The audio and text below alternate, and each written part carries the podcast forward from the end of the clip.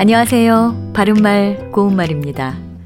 KBS 1텔레비전에서 방송되고 있는 우리말 겨루기에서 나왔던 문제를 짚어보겠습니다.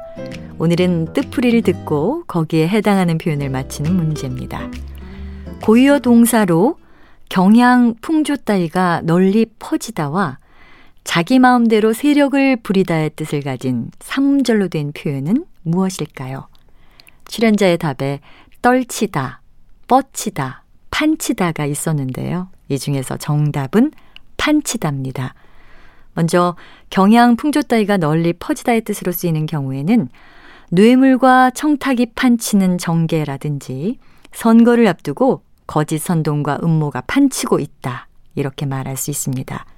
그리고 자기 마음대로 세력을 부리다의 뜻으로 쓰이면 주목이 판치는 세상, 또 정권이 바뀌자 기회주의자들이 판치고 있다와 같이 대개 부정적인 의미로 사용될 때가 많은 것 같습니다. 그런데 판치다의 기본 의미는 이와는 다르게 여러 사람이 어울린 판에서 제일 잘하답니다. 그래서 이번 판에서는 그가 판치고 있다와 같이 말하면 그다지 부정적인 인상을 주지는 않는 표현임을 알 수 있습니다.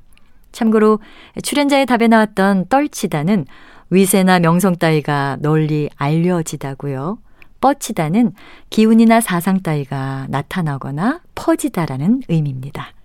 바른말 고운말 아나운서 변희영이었습니다.